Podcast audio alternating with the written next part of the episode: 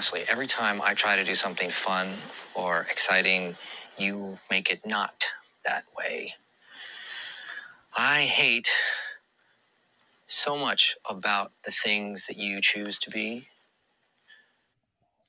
Welcome to Politics and Bros. This is the podcast where two guys who spent their careers on the inside of federal politics and government are now on the outside and only have each other to talk about how things are going. Today is Thursday, January 26th, 2023, and this is episode 62. I'm your co host, Pete. With me, as always, is my good friend Howell. Hey, pal. Can't go wrong with a Michael Scott intro.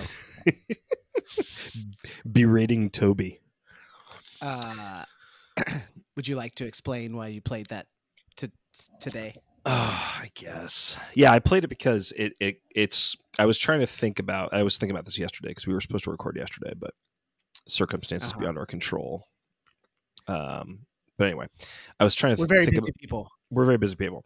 Yes. Uh, we have we have a lot of kids.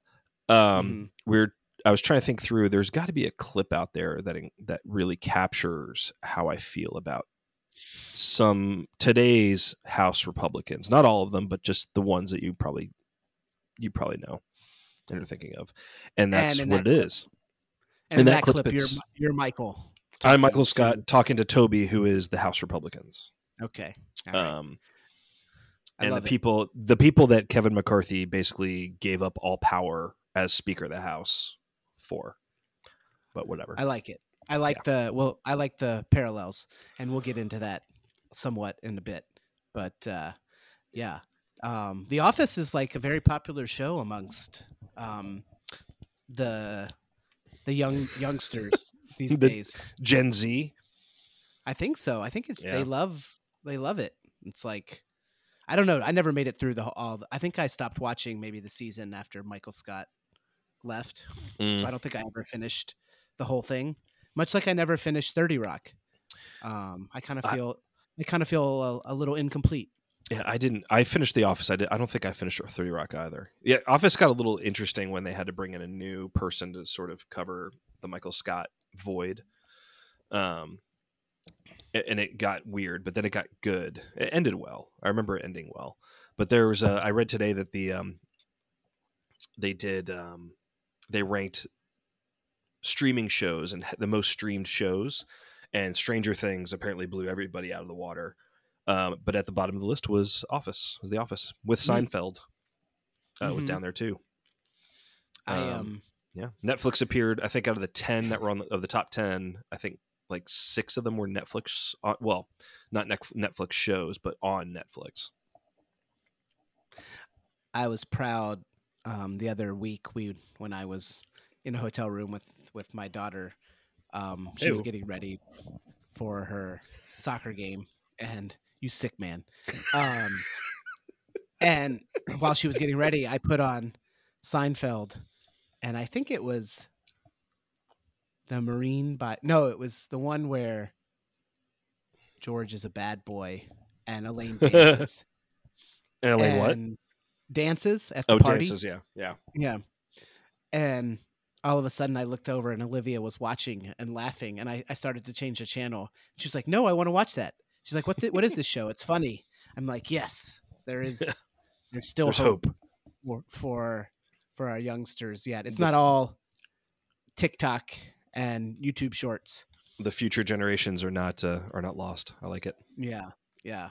Um, so anyway, um, how's everything with you? I know you you, you got a dr- new drum kit. Maybe I'm ru- ruining your what you're into already. That is my what So, I'm into. okay. We we'll get into that. Yes, I did get a new drum Alright. kit. We'll we'll talk about that. uh, What we're into. all right. Well, do you want to just jump into Yeah. uh, your your disappointment and uh, do a little bit of a, a check in on the Let's people's house?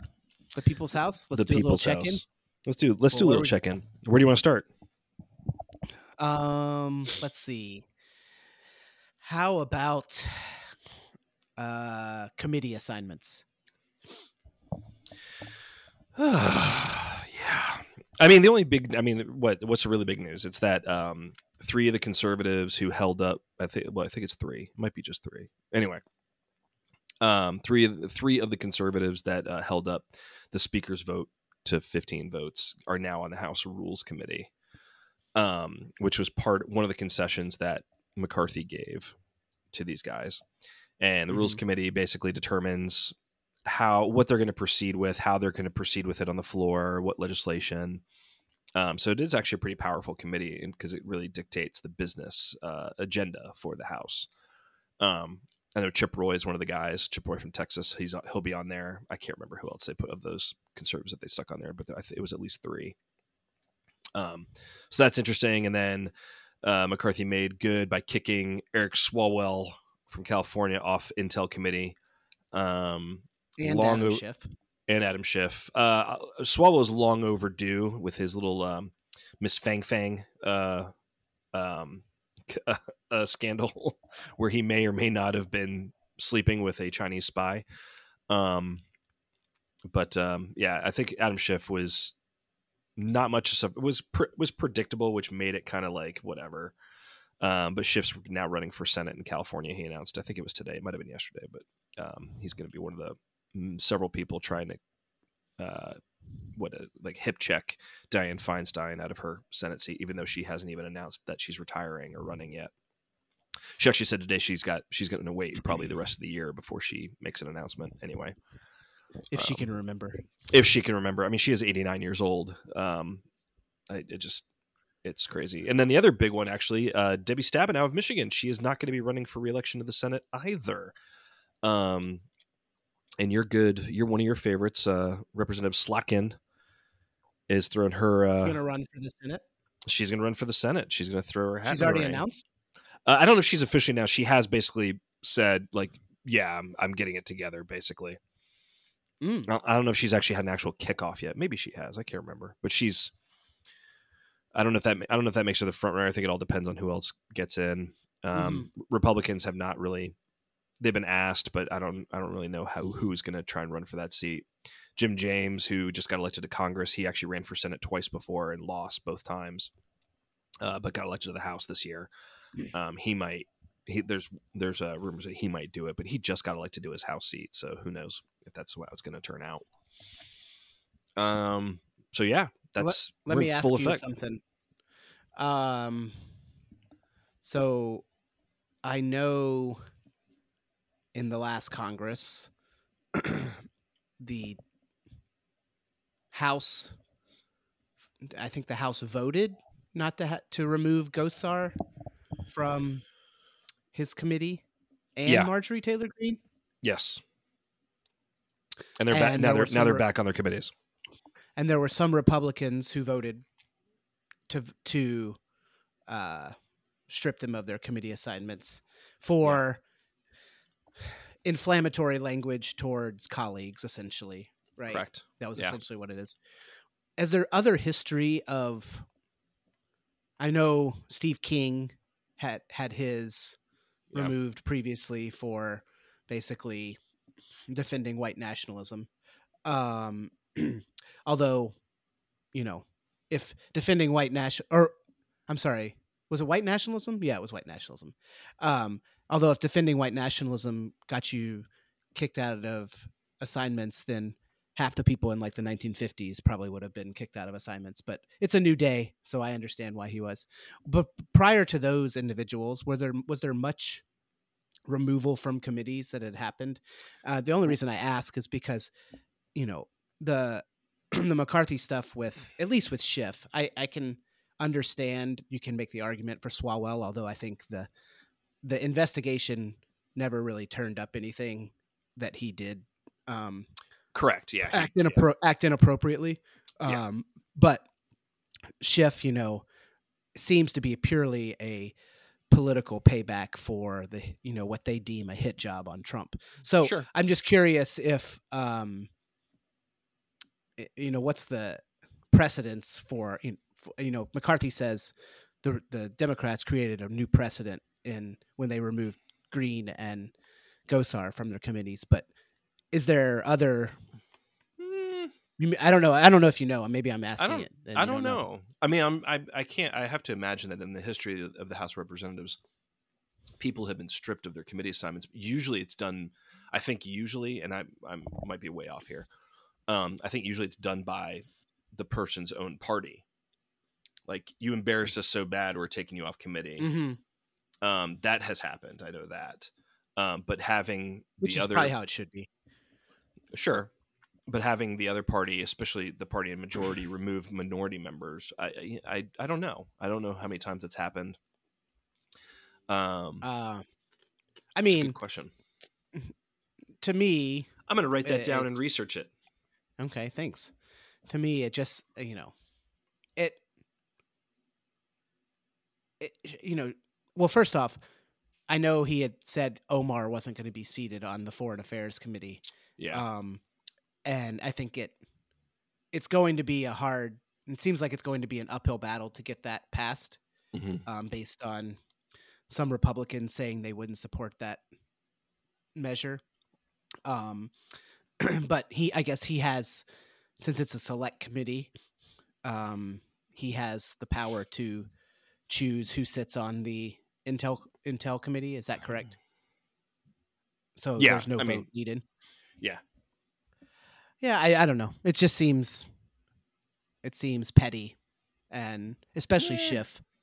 But that was, I mean, but that's part of the whole um, agreement to become speaker is he had to do Well- these things.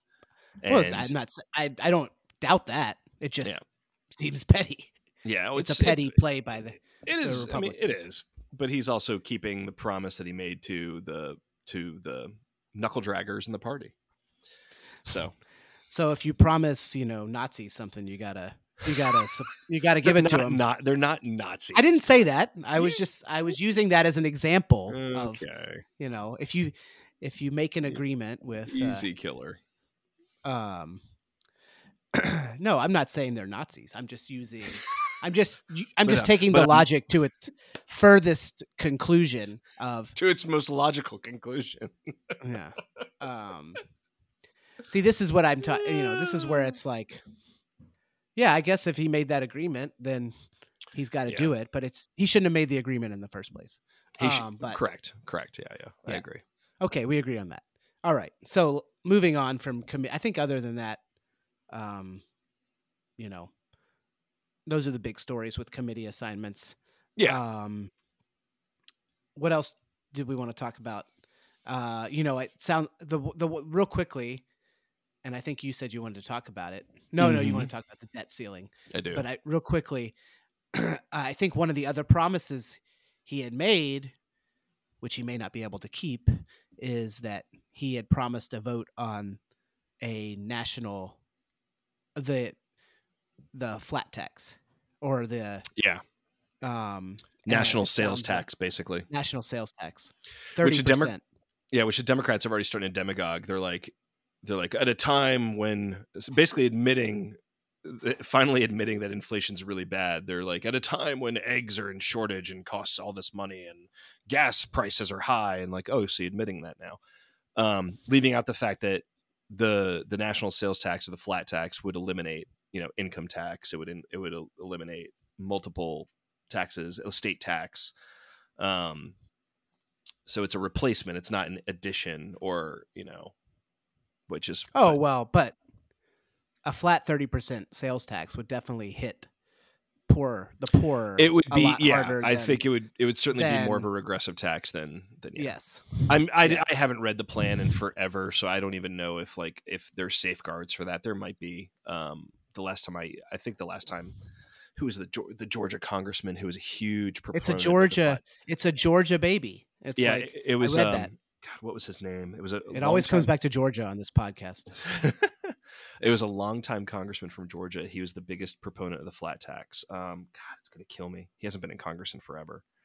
Um, it wasn't Bob Barr. It was. Uh, good looking man God, I love that mustache. Yeah. Um, shoot. Just- Ugh. I gotta look it up. okay well while you're looking it up Tax Georgia. I, I'm just gonna say it's from from what I've read, there are some moderate Republicans who are balking at the idea of a vote on it because one, they know it'll never pass, and two, it could be a political albatross around a lot of their. Oh, yeah. Um, and so McCarthy may not be able to keep that promise. Uh, but I assume he could potentially blame the moderates if that were the case and say my hands are tied here. I can't get the votes. So, um, but you know, I do have I I'm sure whatever he chooses, it'll be look at looking out for his own hide first. Oh, the fair tax. Yeah, it's Buddy Carter's bill. The fair. It was. It was originally called the fair tax. That was what it was called. Mm-hmm. Um, but Buddy Carter reintroduced it. Uh, yeah, it's. A, I mean, it's a tax code replacement bill. I mean, that's kind of the big thing. But um, does he tell you who was the original? Linder, John Linder. God, there it is. First introduced in, in the U.S. Congress in 1999 by former Georgia Congressman John Linder. I remember John Linder. God. Okay. Anyway. Um, yeah, that's interesting. And it's funny that Buddy Carter from Georgia, and I think it's actually the same district that but Linder represented, is rehashing it. But Buddy Carter is one of the one of the guys that was extracting concessions from McCarthy. So there you go. I mean, at least like Ralph Norman uh, from South Carolina. Um, fun fact: I went to college with his son and daughter, and his son-in-law. Mm-hmm. Um, and uh, uh, he at least was asking for a vote on term limits, which you know, I'm not. I'm always hot and cold on term limits. Like I, I definitely see um, the good side of it, but then there's certainly, you know, I see how term limits affect, especially state legislatures, the ones that have term limits. You know, the states that I work in, the states that I work in, a couple of them have term limits. They suck. They create. Well, they create like there's no knowledge anymore. There's no institutional right. knowledge whatsoever, and that's valuable. There should be an there should be an age limit, is what it should be. Uh. When you get to be when you get to be as old so as um, uh, Chuck Grassley or Dianne Feinstein, Feinstein, you should you should have to be, like it doesn't even have to be that low. Like say like eighty is your once you're eighty, you have to be out. But I mean, if if I think I th- I would at least say like you got to make some parity. So limit you limit you to two terms in the Senate, which is twelve years, and six terms in the House, which is twelve years. Um, but Ralph Norman's asking for three terms, so six years. Um, it's just, short. I mean, there's no, there's no time to like if you want to go Right. to Congress and actually accomplish something. There's no real time to do it because you still have to You have climb to- the ladder somehow. yeah, And, you know that's how you become influential in policy. But, um, but at least I can get on board with something like that, like a term limit. Even though th- I think, I think there's a lot of I think there's a lot of appetite for for term limits. yeah. Um, but you know they would essentially be voting to undercut themselves Yep. to do that. So the likelihood of that happening is pretty low.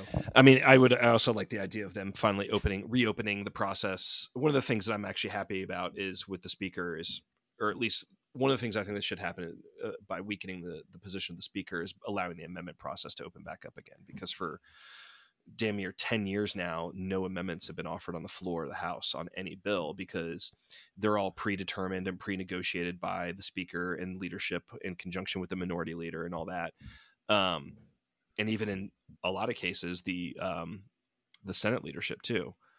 So I think uh, we need to reopen the amendment process. Um, for the love of God, bring earmarks back somehow, some way. Um, I think you know the reason why Tom DeLay was so effective um, at his days because he could hold lucrative projects over members' heads. Like, oh, you want you want that bridge in your district to you want that road fixed? Well, then you need to vote for this. I mean, that's I'm sorry, it's it helps. It's a way to have a Yeah. check, you know, checks and balances on each other in the house and not let egos get too big the way that they are now for a lot of these members. Yeah. Um. So. Yeah, No, that's my two, that's my two cents. I think I can support that. Um, let's talk about the thing that might crash all of our 401k plans. Yay! The the debt ceiling standoff or Yeah. I guess well, isn't when is, when is the debt I thought we've already reached our debt limit. So We we have to actually rate raise So- the debt ceiling?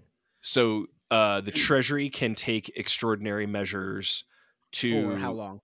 Uh, it's several months, or uh, I think um, I, want, I don't know. Several is the right word. It's f- at least a few months They Oh, can okay. they can re they can they can fud basically fud not fud to the numbers, but they can move money around so that all of our bills get paid. But that's that is a ticking clock. Mhm. Um, the one thing that I just, I mean, this was never a big issue when I was a House staffer or even a Senate staffer. At the end of the day, it was, you know, it was routine. It was routine under Trump. I mean, Trump asked for it and they did it multiple times. Mhm. Um, but f- uh, to use to use it as a game of chicken is dangerous because it's more dangerous to fall off the cliff than to rack up more debt. Mhm. I, I mean, agree. in the near term. It's not conservative. yeah long term yeah you don't want to keep on racking up 31 trillion dollars Right. in debt like you, of course not Mhm. but in the near term um it's much more dangerous for the economy to play chicken with the debt ceiling than it is to keep on racking up more debt and uh i don't know i, don't, I, I was listening to the to new york times the daily podcast and they they did it their reporter actually did a thing where he went back over the last 25 years to find out where who which party is responsible for all this debt because you you you know Mhm. are the republicans hypocrites are the democrats hypocrites and basically he, he of since 20 since 2000 we've added 24 or 25 25 trillion dollars to our debt to the debt. Yeah. The republicans are responsible for 12 trillion and change and democrats are So ha- responsible for half and half. are responsible for about 13 almost 14 trillion and change Imagine that. um, so they're both fucking idiots. Um, it's not just one or the other. Now, obviously, I mean, to preface that, it's not that black and white. Obviously, there's gray areas because you know some presidents inherited policies from previous Mhm. presidents, but uh, to the point of when Obama refused, he extended the Bush tax cuts. It was they were it was a politically popular thing to keep the tax cuts permanent, so he just did it, and he didn't finance it with anything. He just financed it with debt or didn't cut or didn't cut uh, raise taxes to pay for it on other people or you know whatever. Uh, he just financed it with debt. Um, so you know, and then also, even though we had Well- lower the really low spending in in, uh, in defense, September 11th happened. People needed a response, so we had to increase spending in defense, and we Mhm. created a whole new freaking section of government called the Department of Homeland Security to make people feel safe. Which I don't know if everybody and does that. yeah, So- and uh, the d- uh, Directorate of National Intelligence as well. Right.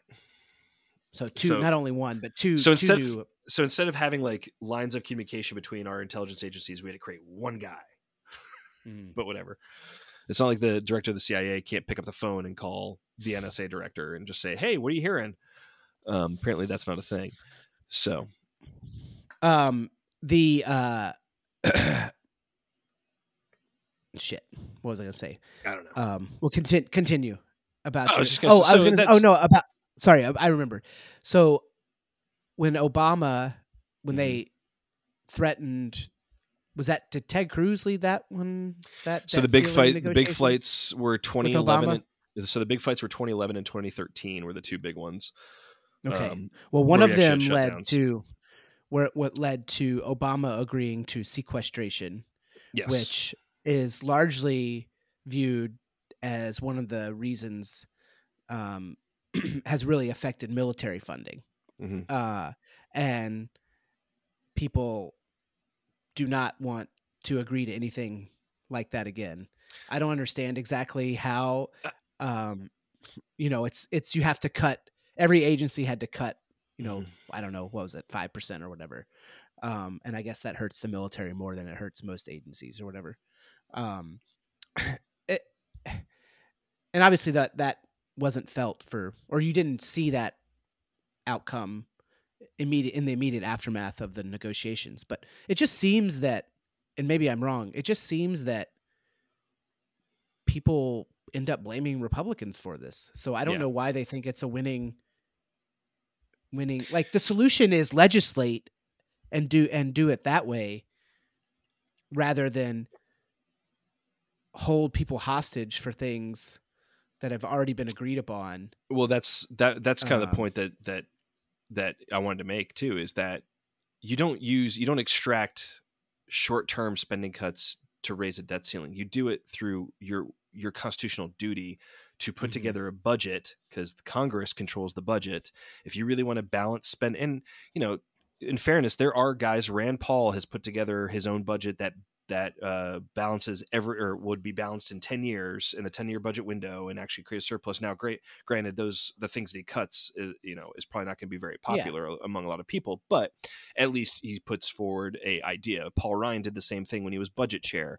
Um, you know that's what they need to be doing you need to be holding feet to the fire on some of these appropriations bills instead of letting them all lapse and then you have to do a massive omnibus bill uh, at the end of the year that covers 13 12 or 13 um, appropriations bills all at once and these are like Mm. 8000 page bills that nobody's going to read and nobody knows what's going to be in it anyway um, so this goes back to allowing the appropriations committees to actually do their jobs to pass their bills um, allowing for amendments on the floor um, and you know if you're really serious about cutting spending that's where you do it and then Mhm. we, but we also on the flip side too we also need the democrats to stop demagoguing on the uh, on the entitlement spending like social security medicare medicaid because there is legitimate cases to be made that if you do not try and figure out ways that will, especially on social security which has become a, another I've, I've been reading lately that that's popping up now um, Mhm.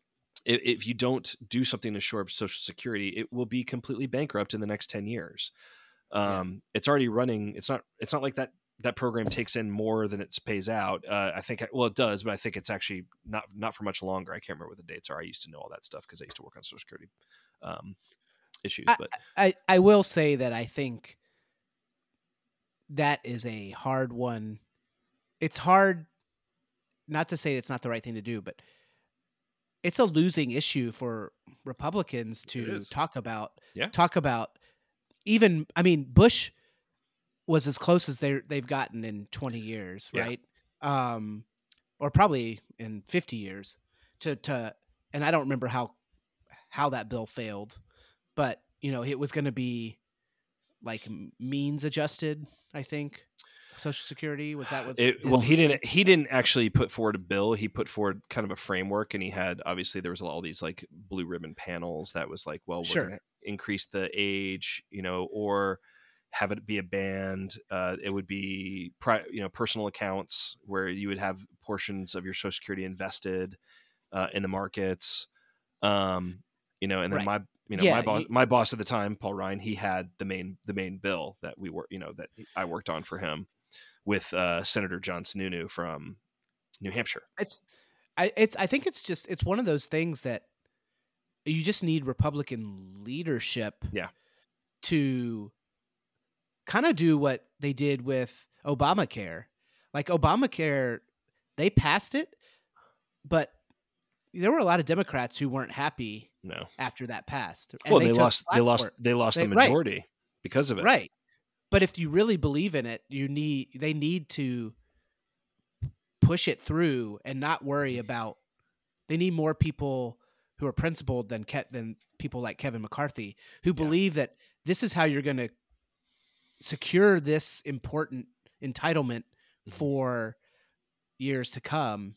Um and it may cost me my my position but i believe in this. And and it's it takes a lot of political capital to address that and i think democrats know that and they know that republicans don't have the have the the political will at the moment to do that and that's why they are able to demagogue i'm not saying it's the right thing to do but um anyway we, we're off track with the national debt but yeah i mean i Yeah. think there there are elements of doing the right thing in a lot of parts of what they're trying to do but they're going about it the wrong way Yeah. and i mean i do feel like this is the crew that would make us default on a debt maybe it happens for two days Mhm. and the markets you know drop 15% um but i think that if that happens the republicans are going to take all the blame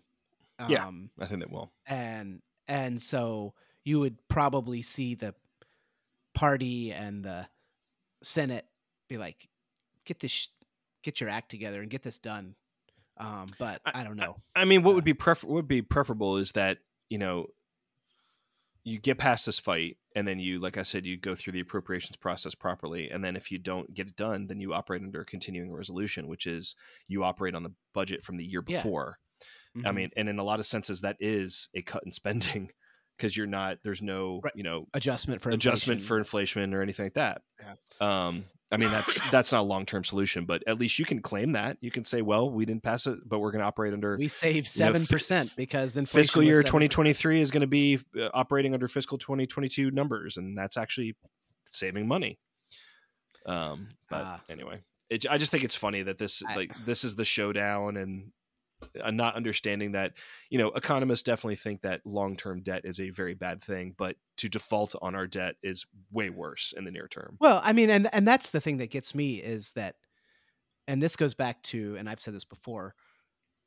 I think calling this group of people that are leading this conservative is completely wrong yeah because i agree a con- a true conservative believes if you owe a debt, you pay that back, Yeah. no matter how hard, how much it takes to pay the, to work required to pay that back, and then you address the situation afterwards. It's you pay your obligations. It's to to willingly default on your debt is a radical approach. Yep. Um, and so, you know, call them Republicans, call them radical Republicans, call them uh, um, revolutionary Republicans in a way, uh, but don't call them conservative because I don't think Right. they are. Uh, so I don't know. I guess this will be something. Perhaps when we talk next, it'll be negotiations will have heated up. But yeah um, I, I I actually have considered like, do I need to move my 401k just to something more conservative for a couple months, just to to weather. don't put it in this, uh, t-bills uh, I'll put it in the VIX. there you go Um, that could shoot up thirty percent. i hear cryptos Then I uh, could re- then I could retire.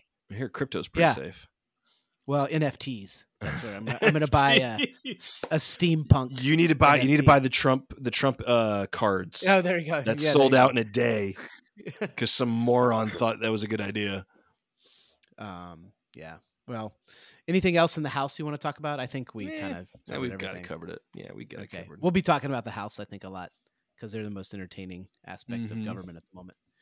All right. Well, let's talk. We're at 30 minutes, so I don't know. Let's talk for 10, 15 minutes on it, maybe. Yeah. But maybe uh, if Let's we can squeeze out that much. But um, I wanted to go back to our topic of the week section and talk about classified documents Woohoo! um it came out the other day that Mike Pence has now found some some classified documents at I believe it was his home um following the revelation that Biden had docu- several documents stored at several different locations Yep. um, which of course follows on the Trump uh, document scandal from last July. So uh, it it just made me think about classified documents. I mean, did you deal with classified documents on the House much? No, I had I when I worked in the Senate because my because I worked for McCain, I had I had top secret clearance. I never used it, not once. I never looked at a top Okay. secret document at all in my ever in my career on the Hill. Um, Mhm. Even though I was granted it when I worked for McCain because he was on Armed Services Committee. Um, Mhm. But I had no reason. I mean, I was low man on the totem pole uh, on the Defense and Foreign Policy team. Um, so I would have had no reason to look at a top secret document. And I don't even think we ever had it in our office. If we did, I think if you did, they were always over at Intel committee. I think maybe maybe they showed up at armed services under lock and key. I, I don't know. But no, I never personally ever handled a top, top secret document ever. And then I moved over to domestic policy anyway, so I would wouldn't have had a reason to. Um, well, I think one thing that kind of gets lost in the conversation that I've noticed is, you know, this term term classified documents. But what people should know is that, you know, all classified are not created equal, right? Right. Um, so, you know, in addition to kind of the for office use only uh, type you know unclassified where it's it's a, it's like a level of classification just to say you know this is not sensitive but you know you shouldn't really be sharing this beyond this. You know there's there's three different levels of of classified documents. There's confidential there's secret and then there's top secret. And one thing we don't really know about really any of the documents that have been found at any of these individuals is you know what level are they? I mean i know we we did we did hear that um trump had some some fairly sensitive documents which i'll get into in a minute but but um you know the difference between a standard confidential document and the most top secret documents is quite a bit. I mean, confidential can be something as as kind of innocuous as you know the the secretary of state is planning a meeting with the the um the internal security minister of Nepal on May 11th, right? Or something. Whereas top secret can be uh, spe- refer to specific sources and and what they're giving America. So like the and and and just to, um, just to give you an idea of within top secret, you also have uh well, oftentimes as a part of top secret, it's not just top secret. It could be a member of a special access program, which they call SAPs, which are uh, kind of the next level. Um, and you have to get read into these programs. There's sensitive compartmented information they call SCI, um, and stuff like that is is often can only be read in in SCIFs um, which are secure compartmented information facilities.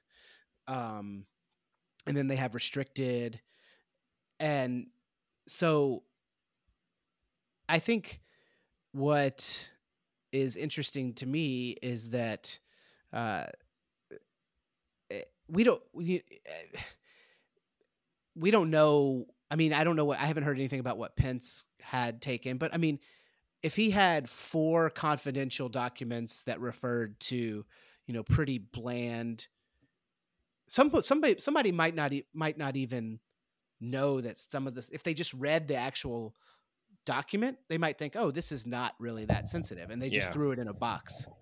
Whereas, um, my understanding is Trump had something that referred to a SAP uh, of a uh, with a foreign country, and he took it because he thought it was interesting and liked it and thought it was his, and then and then denied having it. Like that, that that's a lot. Those there's there's just a lot. It's not everything's created equal, and I I feel like every time they find something at one of these p- people's houses, it's like oh, it's the end of the world. But let me just tell you real quickly um, the degrees of what they of how they classify or why they call each one which. So class confidential is defined as information that would damage national security if publicly disclosed again without the proper au- authorization. Examples include information related to military strength and weapons. Uh, secret information is classed as secret when it is auth- unauthorized disclosure would cause serious damage to national security. So, literally, the only difference between confidential and secret is the word serious. and who determines who so i've i've I, on my email i had the ability to classify documents so you're telling me as i'm sitting there in my office sending an email about something i'm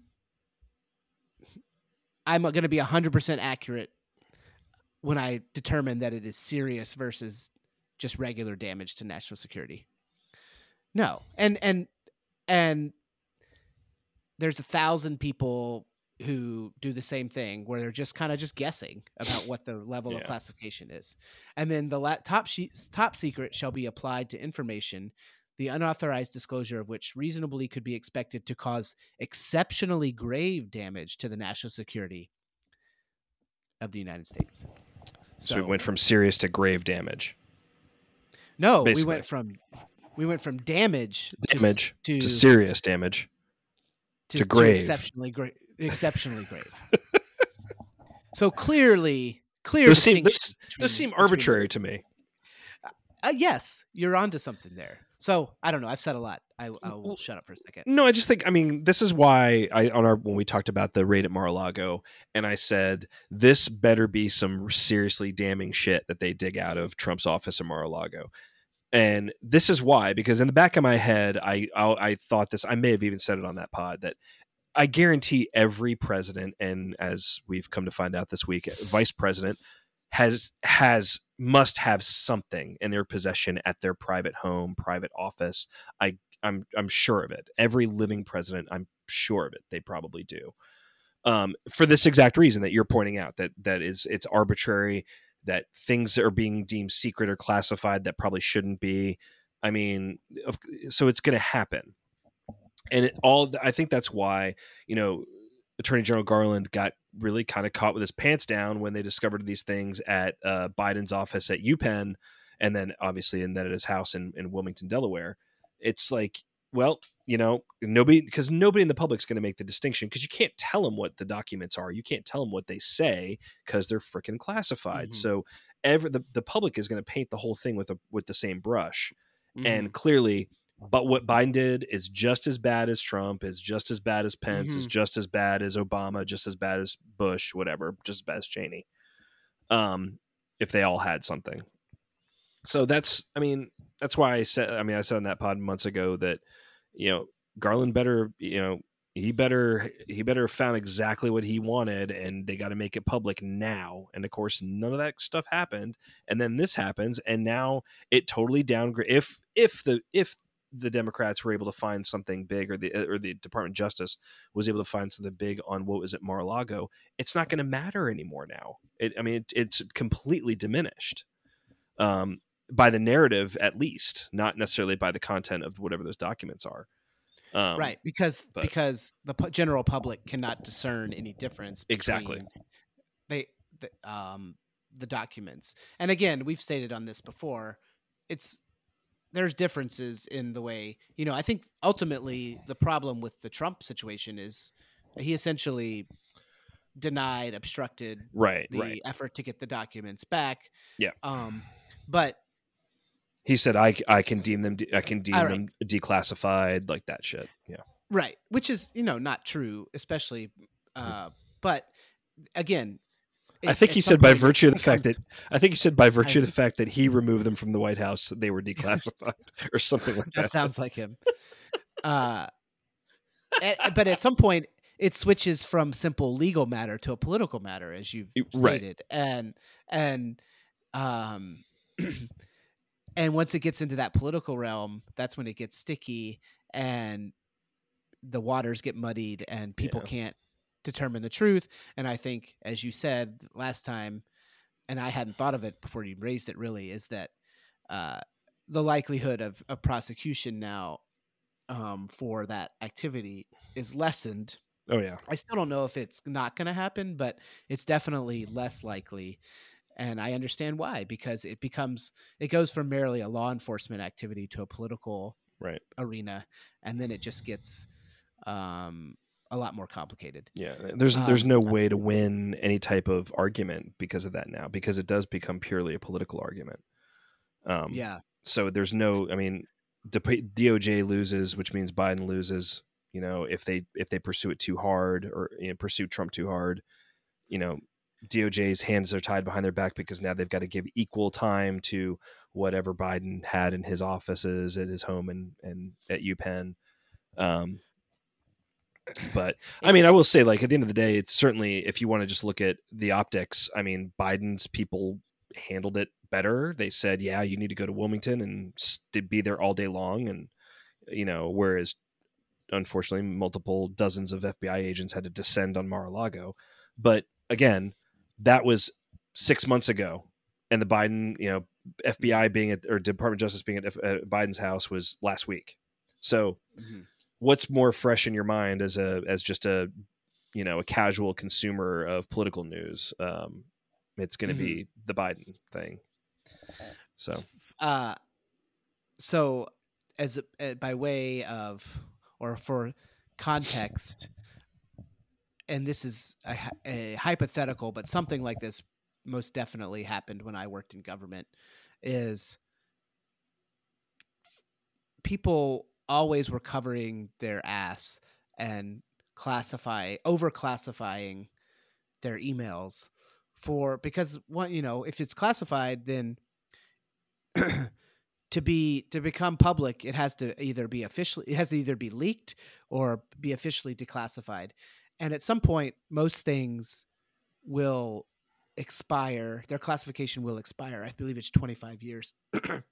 But i definitely was on um, party invites that were classified amongst uh you know coworkers um like know, e- like evites and paperless posts.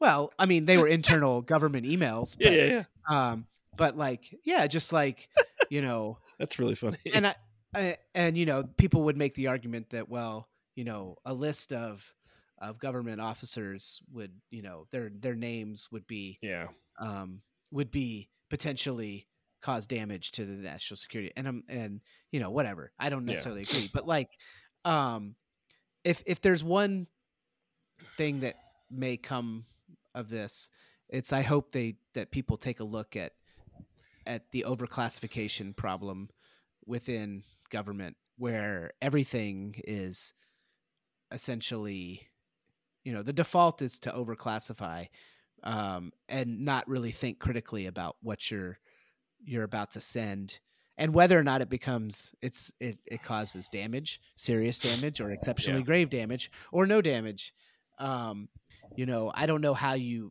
i don't have the solution here which i know people come to our podcast for solutions to all the problems but um uh you know that's why hopefully if some we can we can do something about the overclassification problem so um that's all i got to say about classified materials. I like Uh, it. if you have any questions um you know i've you can shoot them to pete. He's uh You can slide into Hal's DMs. yeah. But- so anyway anything else you want to say about uh who who's who will we find documents from next? I'm waiting for obama to release uh some. Um I mean, I don't see. I, i, don't blame see how- staffers by the way. Yeah, Uh, it is yeah. staffers. I mean, it is. It absolutely is. Um, you know, I think you I mean, I think you're right. And I was just thinking in my head, I was like, yeah, well, this is great because we're gonna, you know, whether it's Biden or whoever is elected president next, they're gonna create this commission to study to study just this, to rewrite the regs on how to classify information. And there's gonna be somebody out there who's like, oh, look, see, he's trying to they're trying to hide something. Like there's gonna be conspiracy theorists that are gonna think that it's just one big conspiracy to to hide more information by changing wh- what gets classified as top secret versus yeah not top Well- secret, and it's going to be a headache. But you heard um, it you heard it here first politics and bros But I mean, the human. But you're right. The human nature aspect of it is really is you're you're right though, because people do want to cover their ass. They don't want to get caught with their pants down. So they, of course, they they do it because they can, and it's it's it's not that much of a burden on them to to click that little button at the top of their email, and and they don't- won't have to worry about it going forward. mm-hmm. right there's no there's no consequences to Right. over classifying something Yeah. um so we're a little bit inside baseball but i like it Yeah. um yeah so did you have, did you have that option in congress to classify I think Cong- you- can congress classify or is it only the executive branch that uh, can classify materials Uh, I don't. I don't. I'm. I think communications between congressional oversight committees and the executive, they do like Intel Committee, Foreign Affairs Committee, um, probably Armed Services as well. Um, you know, Paul Ryan actually. I mean, he went on uh, Jake Tapper's show uh, week or so ago to kind of talk about a lot of this stuff, and Paul was saying like the classified documents never left my office. I never took them home. If I was going to read them, he's like, I went down to Intel committee to their secure room and I read it there and I left it there under lock and key. He's like if a staffer had to be with me you know it was like the chain briefcase to their freaking wrist Mhm. kind of scenario. He's like but uh, he's like i never removed anything out of that thing. I never put it in my own personal folders or briefcases or he's like and that should just kind of be the way that every everybody operates anyway to, you know regardless of what that intel is if it's if it's earth shattering if it's serious or grave or whatever um causes damage serious The- damage or grave damage um The other uh, is just use a freaking iPad. Yeah. Like, why do we need to have paper these days? Yeah. It's it's 2023, people. Stop So killing true. trees. All right. Enough classified talk. i love it Um. Okay, I know you want to talk about what you're into, but let Mhm. me just go real. You should go real first. quickly. Yeah. Are you gonna play us something? Anyway, I'll find out in a minute. Um, I'm into Chat GPT.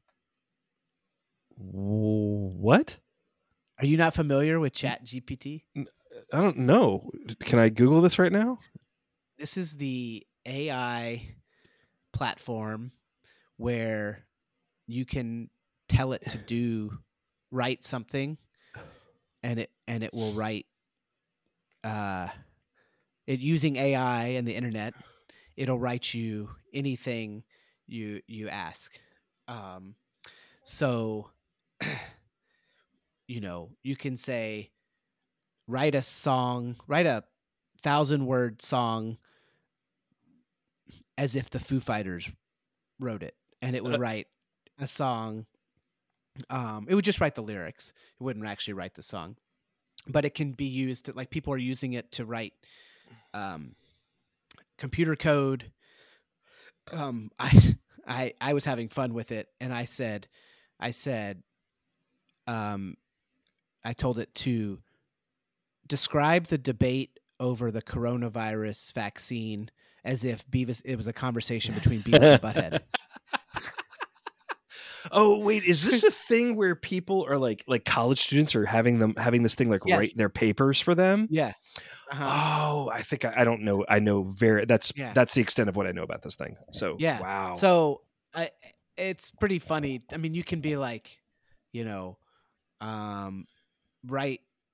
Tell me the story of the 1995 Braves as if it was a Jane Eyre novel, and it'll write you. It'll write you. Uh, it'll it'll do it. is there a website incredible. Yeah, yeah. Just What- uh, what's the website i gotta do Google this. Chat GPT. oh my god Um. So, I don't know. Maybe we should say, say there was Say- something Maybe we can have it write our our shows for us in the future. i know seriously write out our scripts that'd be amazing as as beavis and butthead Yes. Um, so I was one of the Sunday news shows. I was watching like like sixty Minutes or whatever. Um, they, so they're one of these AI programs can actually like. Um, so let's say you are a graphics designer or you're like an ad person, and you're like, Mhm. I want a panda dancing with a polar bear, but styled as a uh, Van Gogh painting, and it will do it. It will draw it for you. So it's created like this big, as Oh. I'm sure, as I'm sure it's probably doing for like writers and journalists and all that. It's created huge problems for like artists who you Mhm. could who you could uh, commission to paint such a thing, but why Mhm. would you do that when you could just have the computer do it for you? yeah. Um, Why would you? oh, that's oh okay. this is Well, all I, clicking. mean, I will say, I will say the thing about Chat GPT is that um, they don't ever really. It doesn't like controversial things. It never really rules on them. It like yeah, like I, I wish I, I I wish I could read you the Beavis and Butthead script about about uh, what I I wrote oh my god, that's Sorry, so My scary. daughter, daughter snuck up on, but it was like, you know, vaccine has. I said vaccine hesitancy as if it was a conversation with Beavis and Butthead, and it kind of was like, it kind of landed in the middle, like, um, so it doesn't, it doesn't, um, it doesn't. It's not necessarily satisfying in the end because you don't really get a a side. You just kind of get the conversation Yeah, um, which is I think the limitation that AI is going to face. Um, so I could see some of these uh, drawings or creations from some of these being lacking like that human element. Oh, I'm sure. Um, But this is Um, this is interesting. anyway. This this CNN headline is interesting. Chat GPT passes exams from law and business schools. yeah, dude, Yep. that's Yep. so great. I can't believe I haven't I haven't heard more about this. yeah. Well, Alright. now you can go play with it. yeah, So now I spent now- way too much time talking about what I'm into, so I want to leave the floor to you, so you can tell everyone what are you into. I am into my brand new three piece Gretsch Brooklyn Series drum kit that I just uh, purchased and was sent on. Uh, I got it on Wednesday, no Tuesday. Um, it's sitting right here behind me. It's not set up, unfortunately. Um, yeah, so I've been researching drum sets for a while. I'm, I'm in a dad band that does cover bands uh, with a couple other dads from the kindergarten class in my kids' school and I have my longtime drum kit, which is a Yamaha Maple Custom kit that I've had since 2005, and I've been Mhm. playing that, and I love that kit, and I'll never get rid of it. But I wanted a, another, a different setup. Um, so my Yamaha kit is a four piece kit. It's two toms, a bass drum, and a floor tom, uh, and then I've I already own like four four snares that I can choose from, so it's a five piece kit. But um, I wanted a different setup, different sizes. Um, so I researched and I was leaning towards just getting just a Tama, which is, you know, a pretty standard drum kit. And I decided, no, I want a Gretsch. Um, I didn't want a Ludwig, but I wanted a USA made kit. And um, Mm-hmm. Gretsch is made in Ridgeland, South Carolina. I'm a big fan of South Carolina. I went to college in South Carolina, and I know where, and I know where Ridgeland is. And uh, Sweetwater, shout out to Sweetwater in uh, Fort Wayne, Indiana. Uh, they had one on sale, and I bought it, and it's um, gorgeous. It's abalone nitro uh, finish, and I uh, like the look. it's really awesome. I can't wait to play it. You haven't even played it yet. I haven't even played it yet. I'm gonna set it up. Uh, maybe this weekend. I'll set it up this weekend and play it. I need to do uh, some things. I like. I had to order um, a muffle pillow for the bass drum, which actually came yesterday, so I can put it in there now. I need to cut a hole in the uh, resonant side of the bass drum, and that's pretty much it. I think I have everything else. Tune. I haven't even tuned them up yet. I got to tune them up, and I'll give him a shout. I'll give him a shot this weekend. Hopefully, I'll tell you how it goes. Love it. Well, I'm excited for you. Are you texting? I'm just checking my bets. Of course you are. There's is there even a game tonight? There's always college basketball, Pete. Oh my god. Are you betting on Purdue? Actually, Apparently that's a good thing. Sam Houston State beat Seattle 55 to 40. So Yeah. I'm happy. Oh, good for you. Yeah. I'm happy for you too, Yeah. pal. Tell, tells you what type of degenerate I am that I'm betting on Sam Houston State. So- Yeah. We won't go into that. No, we're not gonna. We're, yeah, well, that'll be for the next pod. So anyway, yeah, I'm All excited right. about. I'm excited about my new drum set. I, I want hopefully I'll see it in person one day. Yes, I hope you do too. All right. All right. Well, thanks for listening, everybody. Follow us on uh, Twitter at Bros Politics. Get us wherever you get your podcasts: Apple, Amazon, and Spotify. And until then, we'll go to a casino. Good night. Good night.